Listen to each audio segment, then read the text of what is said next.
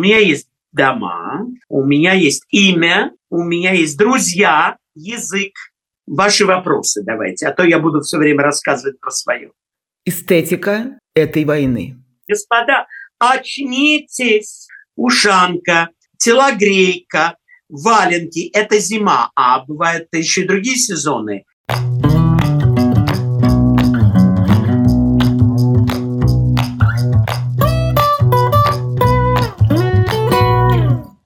Добрый вечер, дорогие друзья. Это канал The Insider Life. Меня зовут Ксения Ларина. И, как обычно, каждую неделю мы встречаемся здесь, в нашей виртуальной студии, с гостями, чье мнение нам важно. И, надеюсь, эти люди для вас тоже важны. Сегодня у нас настоящая звезда в эфире. Это Александр Васильев, историк моды, коллекционер, писатель, театральный художник. И даже телеведущий. Хотя и телеведущий.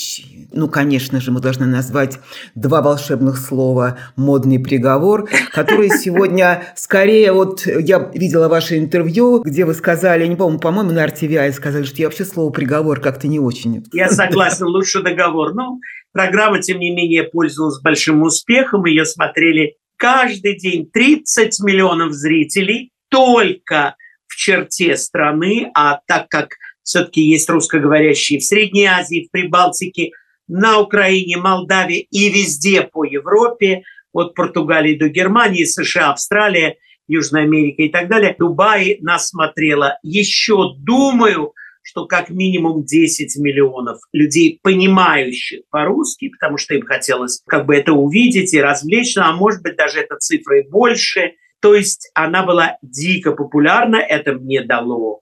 естественно, мою минутку славы, которая длилась почти 14 лет. И сейчас я не работаю, те, кто не знают, на Первом канале, потому что нашу программу закрыли в первый день войны, сказав, что она не актуальна, потому что надо давать новости с полей. И второе, потому что ушли спонсоры, которые нас спонсировали и давали нам деньги на рекламу, потому что это были, как правило, косметические средства для женщин. Они были все западноевропейского производства. Они ушли с русского рынка, так же, как и закрылись главные наши поставщики. А это был магазин «Зара» и H&M. Это не значит, что Россия осталась голой. Там все равно остались магазины. Может быть, просто не столь актуально, быстро передающие моду и не в таком объеме готовые снабжать такие большие заказы, как Первый канал. Вот мое мнение. Ну, есть продолжение у этой истории, поскольку, как я узнала, на канале НТВ уже выходит аналог, ремейк, или как там это назвать, можно сказать, «Модного приговора», где та же Надежда Бабкина, а рядом с ней Влад Лисовец, который вот нынче свою минуту славы переживает. Ну, это он прекрасно. Долго к ней шел. Я, вы знаете, я очень рад, но наши программы нельзя сравнить. Скажу, почему. Их программа еженедельная, она по субботам, а наша была ежедневная. Это не тот же ритм записи, не то же количество просмотров, просто априори не может быть. Программу не может смотреть столько же людей. И, естественно, идея та же. Приходит женщина, которая жалуется на свою судьбу, говорит, что она несчастна, а потому не одевается. Ее переодевают, а затем целая группа судей судит ее. Программу эту я видел не целиком и не полностью, поэтому я не имею права судить, скажут предвзятое впечатление. Но я рад, что Влад Лисовец, стилист из Баку, нашел себе такое в Москве применение. И я рад, что это не запрещено, потому что то, что говорили мне лично, программы о моде ориентированы на Запад. Они говорят о французском стиле, итальянском стиле, английском, американском, чуждом россиянам, как мне объяснили. А надо говорить о волжском стиле, уральском стиле и сибирском. Они очень интересные. Но я сказала, это три программы. Я серьезный разговор имел. Я говорю, а у нас ежедневно, а дальше что мы будем показывать? Говорит, а дальше программы «Валенки, ушанки, кокошники». Я говорю, это еще три программы. А дальше что? Когда ежедневно, вы понимаете? Надо же все время идти в русле моды. Потом все-таки русские влияния на моду носят часто зимний характер. Ушанка, телогрейка, валенки – это зима, а бывают еще и другие сезоны, что мы расскажем. В любом случае, эти разговоры остались в кулуарах. Программа не выходит и, видимо, не будет выходить, потому что я прочел коммюнике Первого канала, сказали, что наша программа не актуальна, что сегодня другие темы, и надо обязательно говорить о сегодняшнем дне положении вещей. А положение вещей мы знаем какое, тогда надо говорить про военные формы. Я не готов на это. Во-первых, потому что я не специалист, а во-вторых, потому что это женщинам неинтересно, поймите. У нас женская аудитория, женщина хочет быть кем? Хорошенькой, привлекательной, задорной, более стройной, моложавой. Это желание каждой женщины, особенно в стране, где мужчин больше, чем на 10 миллионов. Не хватает. А сколько будет не хватать, когда кончится война? Причем это ведь не только погибшие, которым мы число не знаем, но раненые, контуженные, они тоже, собственно, видимо, пойдут, может быть, в браки. Для этого и делают программу «Давай поженимся» вновь, потому что надо показать пример, что вот такие мужчины, прошедшие эти военные будни, они тоже могут быть женихами. Как бы это ни моя стезя, меня часто упрекают в том, что я говорю часто не на тему моды или не на тему театра, но я также являюсь гражданином, и у меня есть гражданская позиция. Я не могу закрыть глаза на то, что происходит. Извините, меня по-другому воспитывали, и я просто не хочу закрыть глаза и отвернуться от всего этого и сказать, извините, это не мое дело. Но многие мои коллеги, наоборот, как раз закрыли на все глаза и считают, что их дело вот совсем другое сейчас. Давайте поговорим о хорошем. Я не хочу оплакать. Подождите. Во-первых, я хочу вам сказать, что вы очень сильный человек. Мы с вами хотели поговорить вот про ушедших, которых нет, а это целое какое-то вот созвездие людей. Да, умерли от болезней, как Слава Зайцев или как Валентин Юдашкин. Ушли уже в силу возраста, как и Ирина Мирошниченко. Вера Кузьминична Васильева и, конечно же, Юлия Борисова. Но все равно я все время думаю о том, когда вспоминаю их, у меня ощущение, не знаю, согласитесь вы со мной или нет, что они все, эти все люди, которые были вот как бы частью этого, декорации этой эпохи, они пребывали в состоянии полной растерянности. Абсолютно. Я с вами совершенно согласен, потому что это не способствует ни выздоровлению ситуации, ни своевременному лечению, возможно, в какой-то другой стране, ни, конечно же, энтузиазму, потому что мы все выживаем за счет позитивных эмоций. И жизнь продлевают только позитивные эмоции. Это добро. Это свет, это хорошая музыка, это вкусная еда, это смех, это радостные новости с экрана. И это важная вещь в жизни – надежда на светлое будущее. А когда у вас надежда, извините, в темноте все время пребывает, естественно, что не хочется, может быть, даже и жить, и потом все эти люди были действительно в возрасте. Вот понимаете, мы не можем все свалить только на эпоху. Вера Кузьминична Васильева была скорее другом моим, но 98 лет – это 98 лет. Прекрасная Юлия Борисова, замечательная актриса, тонкая турандот, великолепная «Варшавская мелодия». Тоже 98 лет. Конечно же, они, мы сказали, они могли бы жить и жить. Они прожили красивые жизни, полные творческих совершений. Очень любил их стиль, потому что каждая из них несла свой стиль в одежде, в прическе. Они все не вышли из формы в том смысле, что они не пополнели, они не ходили с палочкой, они не стали старухами. Они не стали старухами. Юлия Борисова собрала уникальную коллекцию антиквариата. У нее очень изящная квартира в Пушкинской паре. И я понимаю по квартире, что она постоянно жила во внутренней эмиграции. Это было путешествие в XIX век. Это была эмиграция не в другую страну, она жила в России, но в ее прошлое, которое она не застала. Она жила в пушкинскую эпоху. У нее стояла мебель красного дерева, у нее висели потрясающие миниатюры, картины в золоченых рамах, пейзажи, портреты. Когда я вижу такую обстановку, я понимаю, что человек не согласен с современностью. Это сразу определяет. Точно. Он не хочет жить в пластиковой обстановке в стиле хай-тек. Он не хочет сидеть на диванах из кожи, сидеть с белыми стенами. Им нравится это путешествие в эпохе. Для меня очень важно всегда знакомство с интерьером. Вот тут прошу остановиться, потому что я очень хочу, чтобы вы нашим зрителям рассказали, что это за помещение, что это за усадьба, что это за имение. Да, я вам расскажу. Я читаю без конца про то, что Васильева там квартиры, пароходы, заводы, отели, имения в каждой стране. Вот вам, пожалуйста, это род Васильевых. Да, нет, это по маминой линии. Это род моей мамы. Это род Гулевич.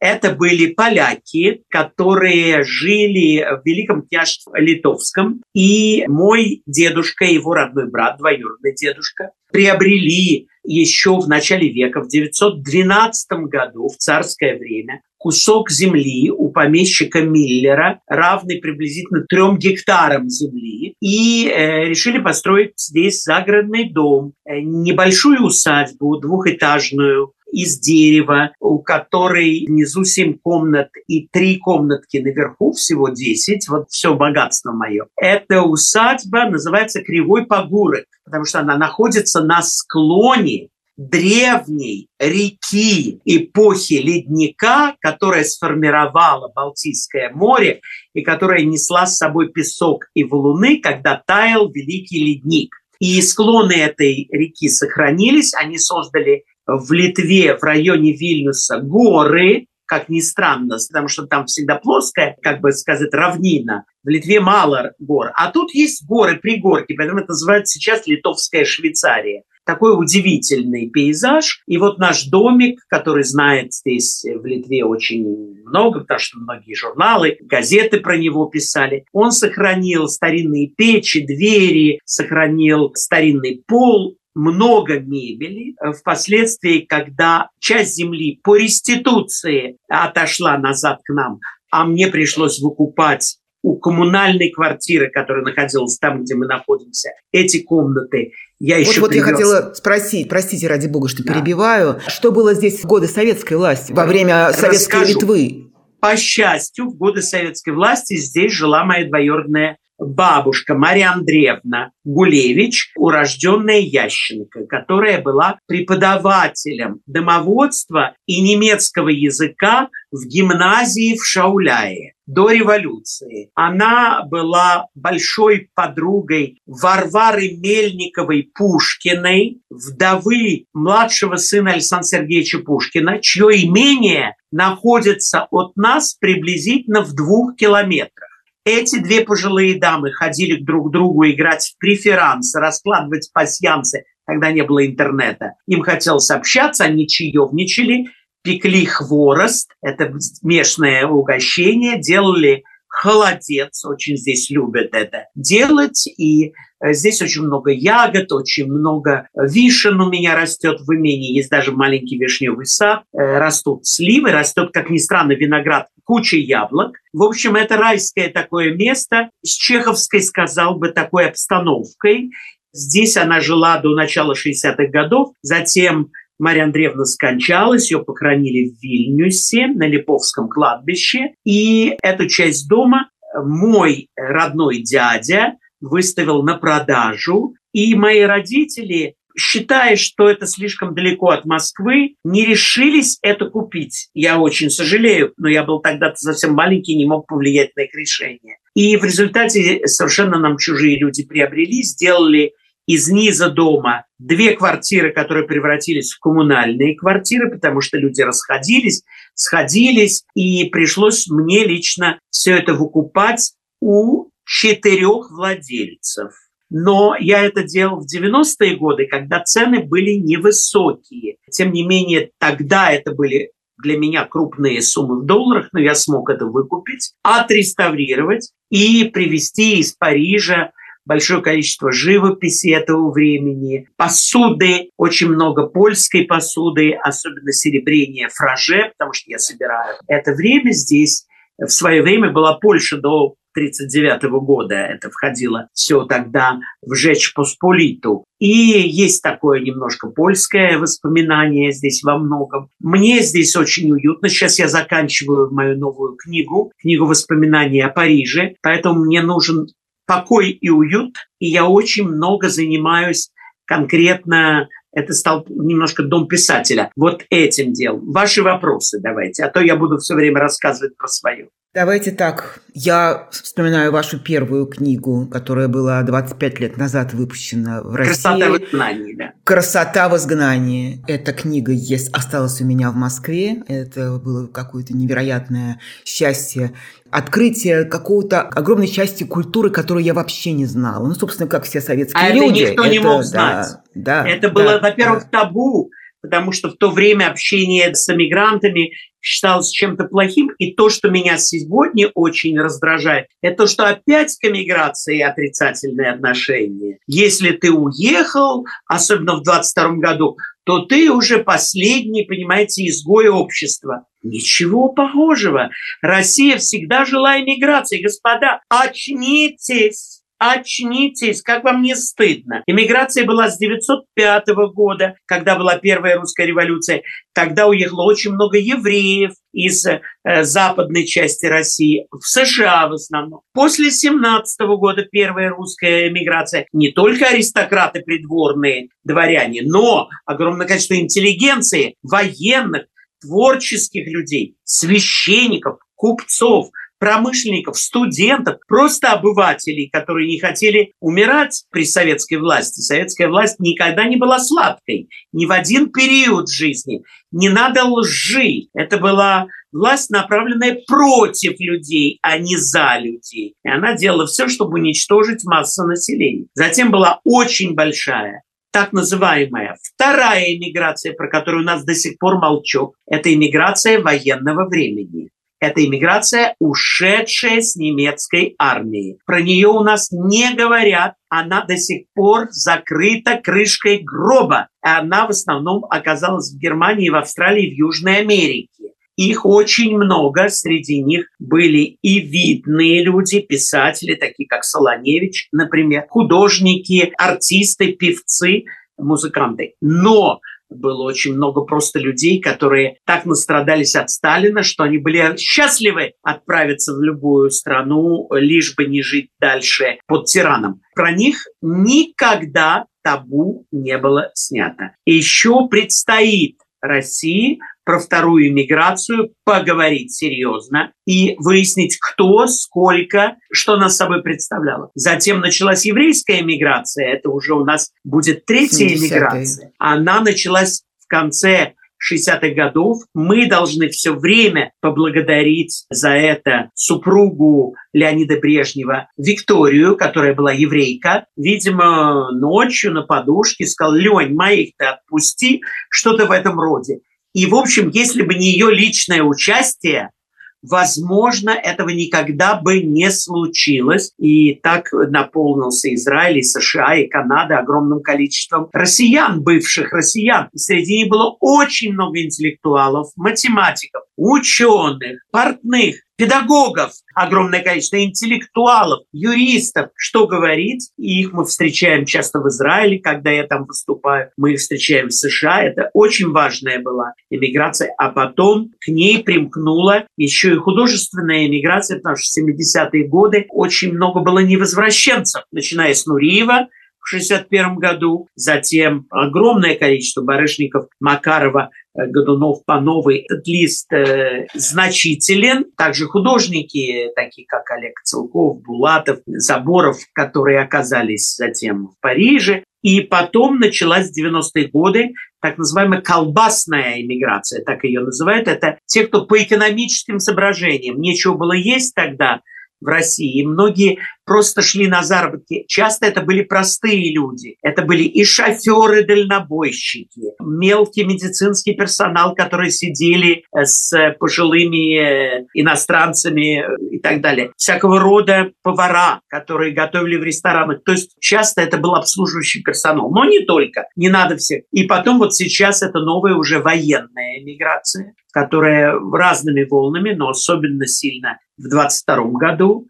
хлынула, и ее не счесть. А сколько мы никогда не узнаем, потому что рано подводить итог, сегодня только 23-й год. Но все равно количество людей, я думаю, что уже сопоставимо с первой волной. Я с вами совершенно согласен. Да. И мало того, я понимаю, что артистические силы настолько сильны в ней, что это сопоставимо с красотой в изгнании. Просто в красоте в изгнании я писал о вкладе в мир моды, вкладе в мир интеллекта, кино, театра, балета. Мы можем говорить и сегодня, но я еще раз хочу сказать, рано подводить итог, потому что сейчас мы идем по свежей ране. Это совершенно не закончено, во-первых, это будет продолжаться, потому что это на долгие годы. Второе, вы знаете, ведь в эмиграции не все хорошо устраиваются. Не будем путать туризм с эмиграцией. Есть люди, которых переезд в другую страну ломает. Ломает физически, ломает духовно, ломает материально, ломает профессионально, потому что они не могут овладеть языком. Это очень важно. Либо не находят себе какую-то работу и какого-то дохода, либо впадают в любую форму человеческих страстей, пьянства, наркотики, что угодно. Нельзя за это ругать, потому что я прошел тоже эмиграцию еще 40 лет назад, и я себя сегодня чувствую как рыба в воде, потому что многие говорят, Васильев уехал в Париж. Да, но в 1982 году. Уехал, но уехал 40 лет назад, поэтому 41 даже. Для меня это немножко возобновление воспоминаний, что я переживал. Но, конечно, я себя чувствую вольготнее, чем многие. Почему? У меня есть дома, у меня есть имя, у меня есть друзья, язык. Есть дело жизни, которое понятно во всем мире, да, то есть вы не связаны. И репутация. Я с вами согласен. Я себя вот не причисляю к последней эмиграции, я себя причисляю к той еще более старой, но мне, конечно, было очень интересно работать на телевидении, мне было очень интересно работать в России. Подождите. Но сегодня это противоречит моим идеям. А я вам скажу дальше. У меня ощущение еще, поскольку мы с вами давно знакомы. Очень, я к вам приходила еще 90-х годов, когда вы приехали вот в Россию. На Новый Арбат я к вам приходила. Да. Поэтому у меня вот какой тоже есть сложившийся в моем воображении образ Александра Васильева. Впрочем, мне кажется, что мы чуть-чуть даже про этого коснулись. Когда вы говорили про внутреннюю эмиграцию Юлии Борисовой, у меня тоже всегда было ощущение, несмотря на то, что вы звезда главного федерального канала в Москве, в России, что все равно это ваша внутренняя эмиграция. Все мы гости на этой земле. Под названием «Первый канал» российского телевидения вы тоже были гостем. И это было ощущение. Конечно. Ну, подождите, Саш, это не вопрос. Это просто как бы мои домыслы. Хорошо, что вы согласились. А вопрос мой вот в чем. Когда вы перечисляли все эти волны эмиграции, согласитесь, что есть то, что роднит, помимо массовости, первую волну, которая была вот после революции и гражданской войны, и сегодняшнюю. Одна очень важная вещь, которой не было во все волны эмиграции в середине, в том числе и в то время, когда вы уезжали. Все, кто уезжал в советское время, уезжали навсегда. Это так. И это понимали, что все, мы никогда не увидимся. Ни с друзьями, ни с кем. Все, занавес закрыт. Это навсегда. Люди, которые уезжали в первую волну, вот у них у всех было чувство, что не продержится эта власть долго, мы скоро вернемся. Это такая вот, как и есть такая эмиграция нераспакованных чемоданов. Это да? Так. И сегодня я наблюдаю, во многом это повторяется, что люди все равно оставляют эту дверь полуоткрытой, они оставляют там свои... Им кажется, да, что я их понимаю, потому что вся их жизнь прошла у себя на родине, не только семьи, их друзья, их профессиональные навыки, их географическая топография понимания города. Это, конечно же, язык, что очень важно для всех нас. И это, конечно же, может быть и любимые книги, музыка, все что угодно. В эмиграции часть людей восстанавливают это, начинают слушать записи, вспоминают Эдиту Пьеху или Ларису Мондрус. Это бывает так. Бывают люди, которые смотрят старые фильмы и спектакли. Это форма ностальгии. Люди, которые возвращаются к чтению, что немаловажно в 21 веке, потому что у всех клиповое мышление,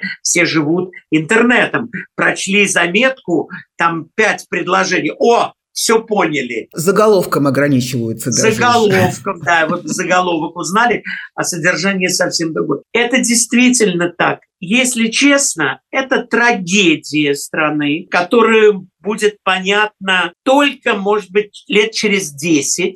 Мы реально сможем расставить какие-то ударения, точки над «и». Мы поймем глубину того, что совершилось. Мы поймем, сколько режиссеров мы потеряли, сколько актеров, потому что даже актеры не знают, кто где, потому что их не видят. Вроде он здесь, а вроде его нету. Сколько писателей, сколько поэтов, а сколько людей просто новой формации. А новая формация – это в основном люди, связанные с компьютерными технологиями, потому что 21 век – это век, где все через компьютер. Мы даже с вами сегодня разговариваем через компьютер. Я добавлю еще, сколько журналистов. Сколько журналистов.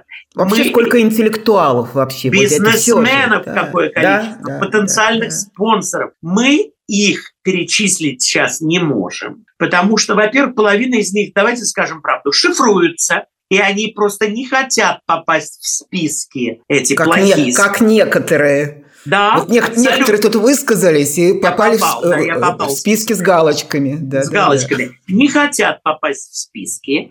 Первое. Второе.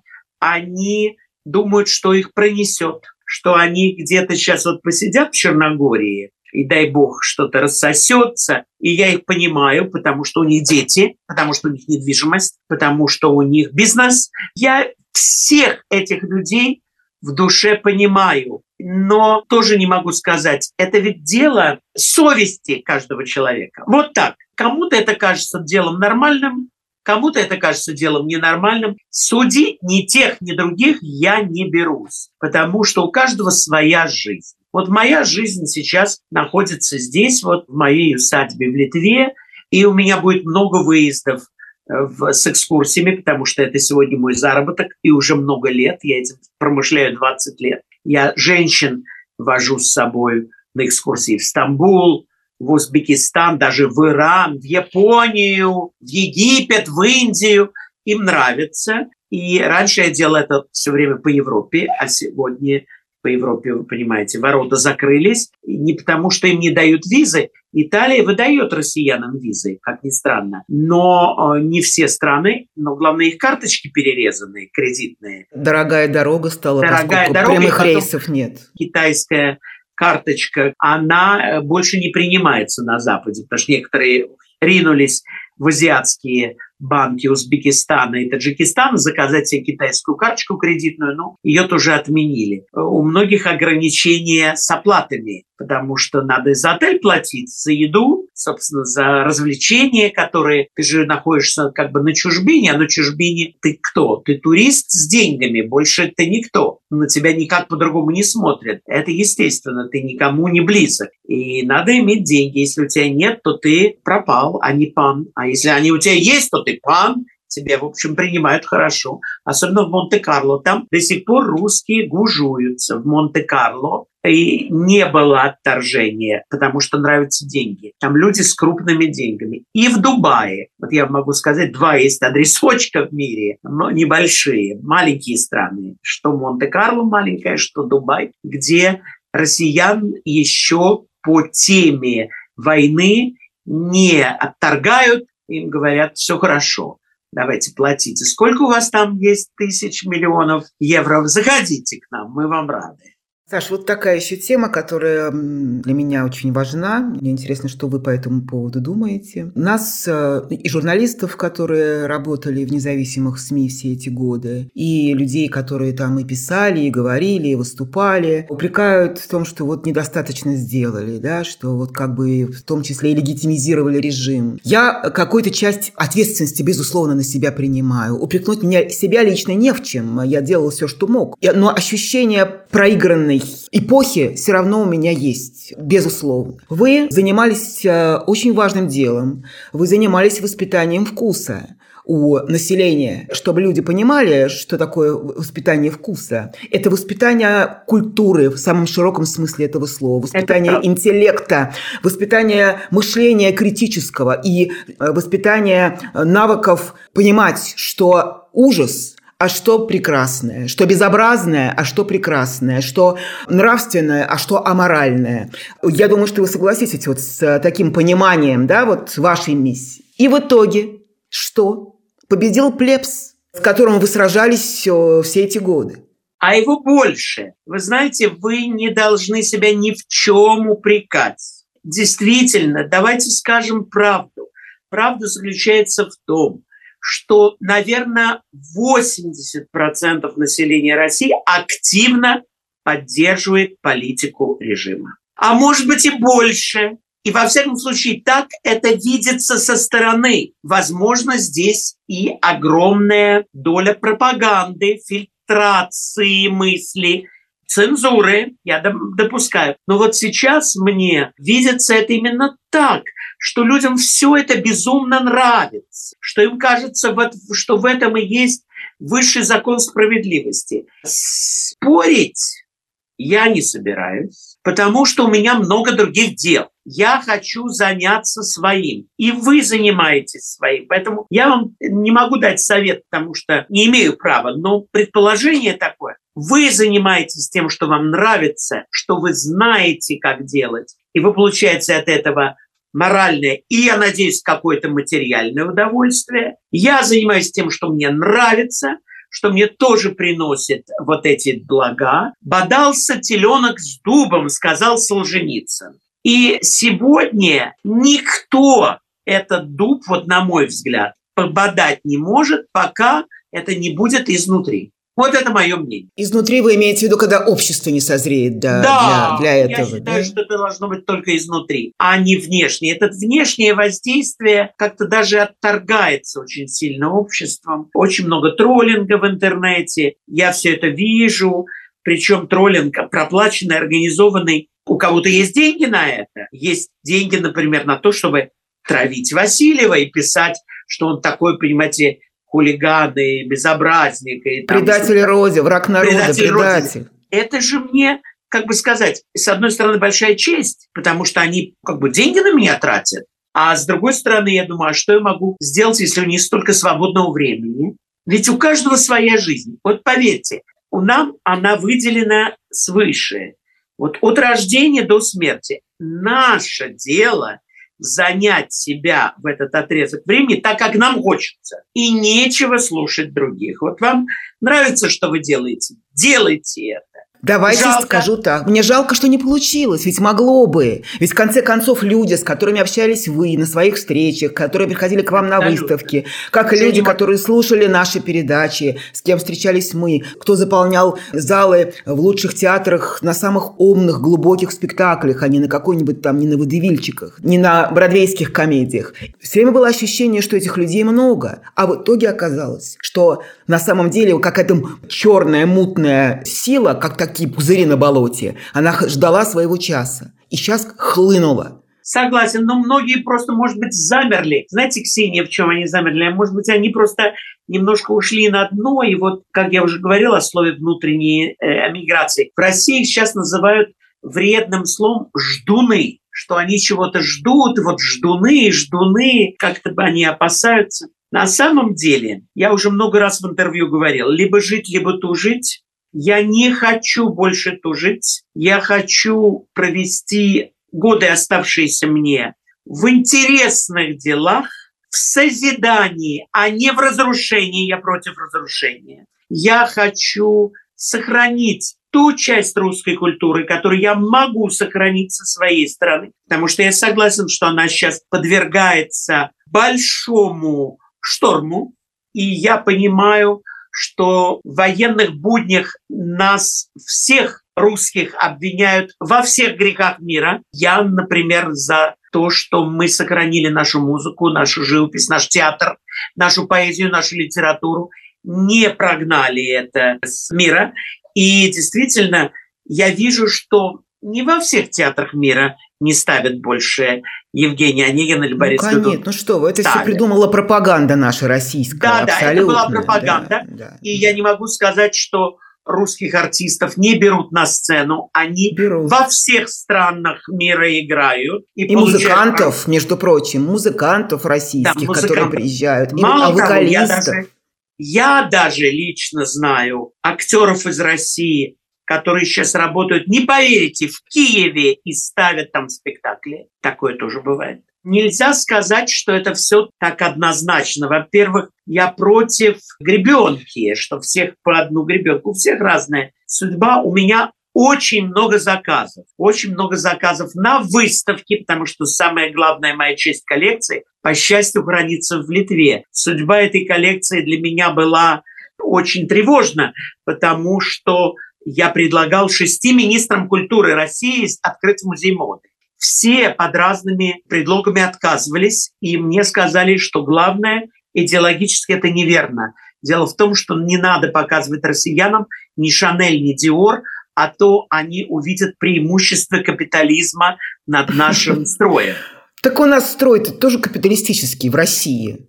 Они борются с западным влиянием сегодня. Музей моды открывали коротко в Москве, в гостином дворе, и даже там Оксана Федорова немного была директором, но больше пела, потому что она переквалифицировалась в певицу. И этот музей не состоялся, я очень горюю. Коллекция у меня 500 000-миллионная, не по деньгам, а по количеству экспонатов, а по деньгам гораздо более дорого. Но у меня много выставок сейчас идет в Праге, нас смотрят в Праге, в музей Кампа, роскошная выставка. В Лепое, в Латвии, выставка подвенечных костюмов. В 3 музеях в Литве идут выставки. У меня сейчас я готовлю большую выставку в Риге, в музее моды. Это продолжается все время. Я готовлю новый проект в Дубае, вот, потому что там как раз денежно, я уже намекнул вам об этом. Иными словами, я продолжаю делать книги, я продолжаю мои лекции, которые я провожу теперь, конечно, онлайн, потому что иначе мы не можем теперь собрать публику. Я это очень люблю. И я понимаю, что в своей области я уникальный специалист. Абсолютно это прекрасно понимаю. И в русскоязычном пространстве тоже. Но если не дают мне работать, и мне сказали, что вам сейчас не надо работать в России, вам не надо быть на телевидении, вам не надо читать лекции, не надо устраивать выставки. И я понимаю, что это может длиться довольно долго, если не вечно. Я хочу продолжать. Вот такое у меня желание. Поэтому я выбрал то, что я выбрал. Я хочу работать. Я хочу творить, я хочу пропагандировать культуру и искусство, я хочу заниматься историей моды, и я хочу, чтобы это сохранилось и после меня, и чтобы молодежь, которая воспитана вот как раз теми черными пузырями, о которых вы сказали, чуть-чуть просветлилась. И я считаю, что мы делаем много для этого. И вы, и я. Я еще добавлю к тому, что вы перечислили вот эти вот живые встречи. Я несколько фрагментов посмотрела, когда вы встречаетесь с публикой в разных городах. Мне кажется, что здесь еще очень важен какой-то элемент терапии. Потому что сейчас невероятно тяжелое время, и люди в раздрае. Одни боятся уже погружаться, другие говорят, что я больше не могу на это смотреть, мне страшно. У третьих просто людей, они пребывают в состоянии постоянной такой панической атаки, потому что все время ждут, ну когда же это все кончится? Что же мы натворили? Мы, говорю я в широком смысле, всю страну, одну страну пытаемся стереть с земли, а другую страну уже уничтожили. Я не устаю вспоминать слова Томаса Манна, который сказал, что первой жертвой Гитлера был немецкий народ и Германия, а потом уже все остальное. 100%. Вот это тот самый случай. Поэтому вопрос мой такой в связи с этим. Что публика? Изменилась ли она после 24 февраля? Смотрите, я провожу еще одну форму терапии. Я показываю фильмы, исторические фильмы, и часто даю как раз комментарии на тему костюма, материального мира, манер, причесок, грима, которые мы видим там на примере звезд. Никто не хочет видеть ни один фильм с трагическим концом. Все хотят видеть только легкие комедии, только музыкальные фильмы, где все время позитив, весело, большой успех. Вот недавний мой был показ «Шербургские зонтики». Все хотят про это.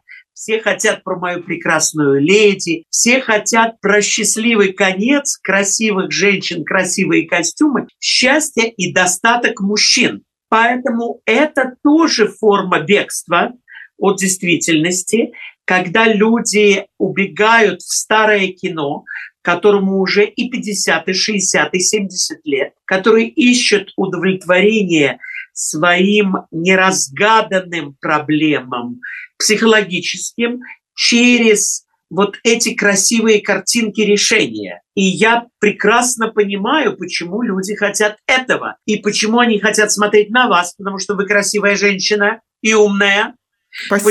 Почему они хотят смотреть на Васильева, потому что он, как правило, нарядно одет и говорит на грамотном русском языке. Это тоже очень важно. Люди скучают по красоте, по эстетике, по миру больше всего, по спокойствию. И, конечно же, многие озабочены, как и вы, тем, что теряет рейтинг русская культура во всем мире, теряет рейтинг незаслуженно абсолютно, потому что культура хуже от этого не стала, ни на йоту. Но мы не хотим, чтобы она так терялась. Мы хотим, чтобы она продолжалась, и вы, и я. И мы хотим, чтобы люди помнили и Толстого, и Достоевского. Но я прекрасно понимаю, почему это запрещается. И я прекрасно отдаю себе отчет, что это реакция на актуальные действия. Люди хотят вычеркнуть из своей головы всякое упоминание об агрессии. Вот мое объяснение. Важный вопрос вам задаю, как художнику. Серьезный. Не Давайте. Могу не спросить. Эстетика этой войны, ее художественное оформление, на чем строит, собственно говоря, сегодня вот российская вот эта вот машина пропагандистская, на каких образах художественных она сегодня строит эту войну. Как вы это объясните? Из чего это создано? Это буква Z, это эти повязки с горящим триколором, этот шаман, который абсолютно, вот действительно люди правы, это из фильма «Кабаре», бабушка с не с веслом, а с красным знаменем. Как Я, вы знаете, могу прокомментировать это на примерах последних конкурсов красоты 22-23 года, которые прошли в России, «Миссис Россия», «Мисс Россия» и так далее. Это все женщины, причем очень интересно, что последняя победительница носит фамилию «Специальная». Вы можете себе поверить? Как специальная операция. «Специальная» из Геленджика. Это все женщины с дико перекроенными лицами, с надутыми губами, с фальшивыми носами, с фальшивыми подбородками, бровями. То есть сегодня на что эстетика очень сильно давит? На искажение женственности тонкой, хрупкой, беззащитной в угоду маски лица, составленной из ботокса и силикона и направленной на агрессивный образ со вставными огромными белыми зубами из магазина «Сантехника» и огромные совершенно ресницы наклеенные. То есть фальш-красота. Это особенность эстетики военного времени. Надо показать, что женщина боевая, женщина на все готовая, со скалом, которая при этом не теряет своей сексуальности. Все эти женщины очень сексапильны, на грани крайней вульгарности. Они не могут не нравиться бойцам. Слушайте, вот вы описываете, я вспоминаю, когда мы были в Берлине, ходили во все политические музеи, музеи политической истории, и, естественно, ходили вот музей, бункер, по-моему, называется, такой частный музей, посвященный истории нацизма. И там были плакаты того времени «Здоровая семья». Абсолютная калька. То есть искусственные женщины абсолютно, блондинки. Дети-ангелы, кудрявые ангелы, белокурые. И над ними возвышается такой вот офицер или просто такой мачо немецкий настоящий человек. Вот это вот идеальная семья. Это те же самые рычаги давления, которые всегда пользуются в любом тоталитарном режиме, и их никто никогда не мог изменить. Я уверен, что в Древнем Египте тоже, просто мы их не узнаем по фрескам Древнего Египта и по барельефам. Но там тоже было то же самое, потому что тоже были тоталитарные королевства. Ведь это все не ново. И не надо совершенно думать, что это появилось в 21 веке. Это было и в 20-м. И наверняка это было и при Наполеоне, когда пытались показать всегда героическое прошлое, героический мужчина. Сталинское время, кино сталинского периода, оно все на этом построено, да? Позвольте, а когда при Наполеоне носили лосины, для того, чтобы показать, что у вас фигура греческого Аполлона, мраморные ноги, это то же самое. Или женщина в белом обтягивающем платье, которое еще мочили в это время, чтобы оно облегало фигуру, и вы были гречанкой, непокоримой Афиной. Это, естественно, в военное время свои требования к красоте. Что станет с российской модой? Это большая проблема, потому что действительно ушли два крупных дизайнера, мы их упомянули, Вячеслав Михайлович Зайцев, Валентин Абрамович Юдашкин. Но главная проблема не в этом, в отсутствии тканей. Потому что ткани были все сплошь привозные из Европы. В основном это была Италия, шелк. Теперь это сплошь Китай. Или ткани из Эмиратов, но в России просто не создают. А если ткацкие заводы, конечно, есть в Иваново, например, но это технические ткани для часто военного комплекса. Защитная ткань, это ткань маскировочная, это вафельные полотенца, это ткань байка под одеяло, это простынное полотно. Это все очень важно для других нужд, но не для моды. Поэтому сегодня, конечно, показы продолжаются в России. Я очень плотно за этим слежу. И знамя первенства в руки от Зайцева перешло к Игорю Чепурину, потому что он, был третьим номером, но вот сейчас он, потому что надо мужчину, нельзя поставить, понимаете, там у нас же несколько было красивых женщин, которые работали в мире моды, но их надо было как-то мужским прикрыть во время войны, как-то принято так. Но есть молодые дизайнеры, они будут всегда, потому что молодежь хочет творить. Просто они не понимают, для кого они творят, для какой цели и как мода всегда отражает время. Это зеркало истории. Как это надо отразить? Через военную форму или через какой-то...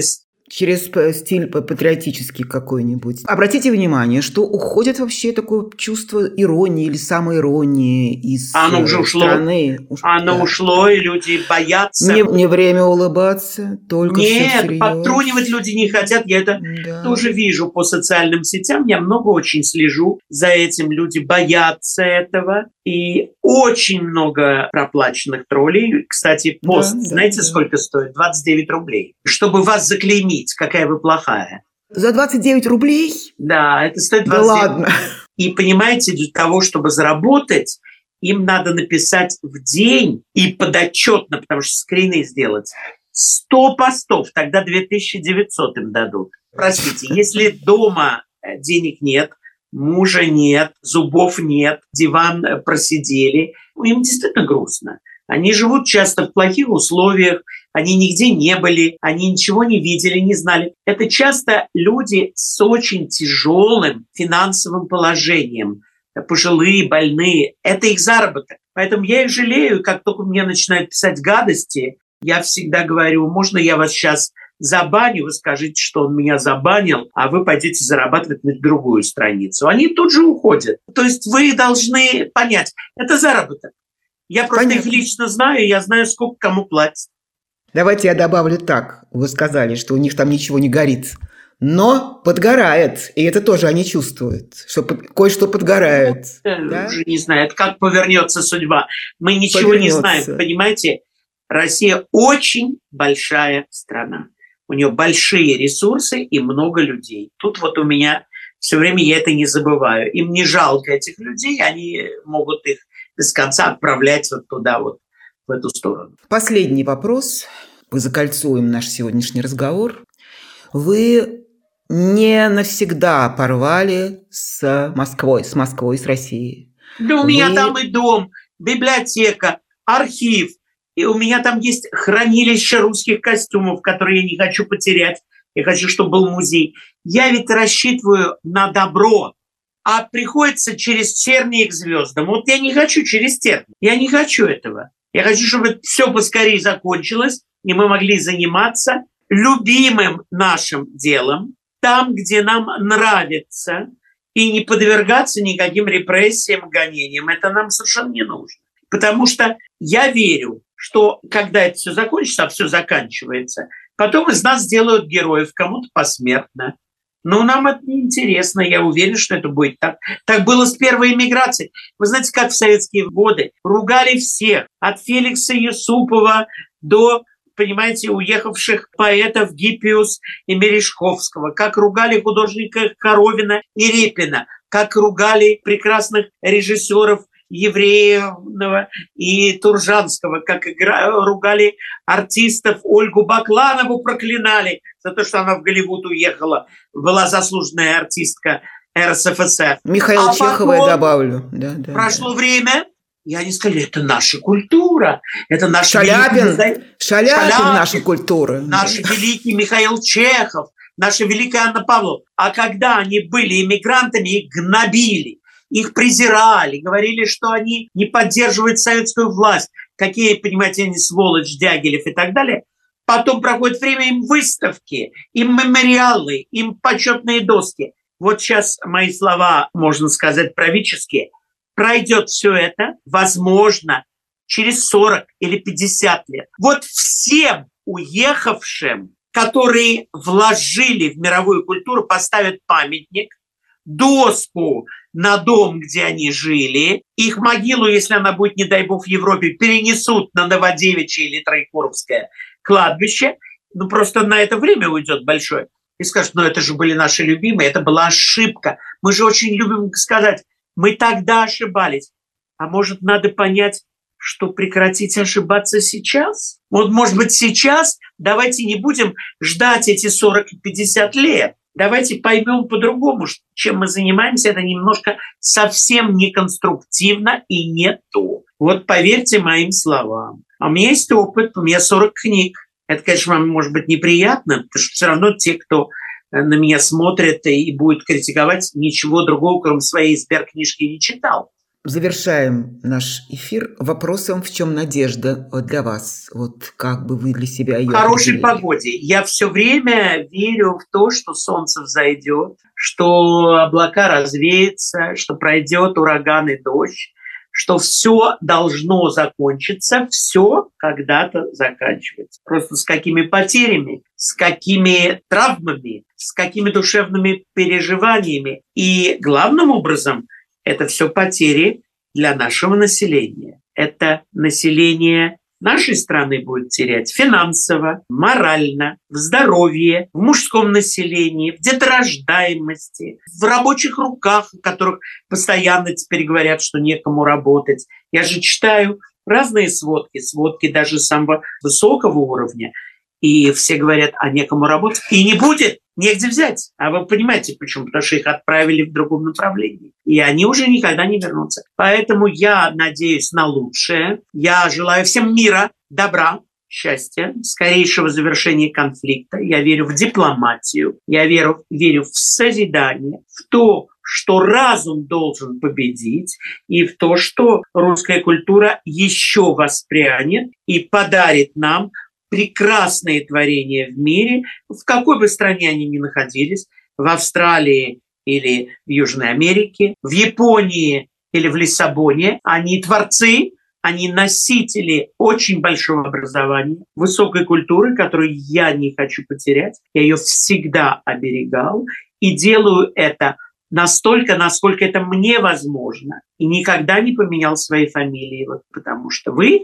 Ларина, я Васильев, мы не сделали Лар из нас и Васи, хотя я понимаю, что было бы нам легче жить с такими псевдонимами. Я хочу в конце процитировать буквально один абзац финальный из того самого письма, которое послужило вот такой вот абсолютно таким триггером для травли и для оскорблений Александра Васильева и для включения его во все какие-то идиотские списки.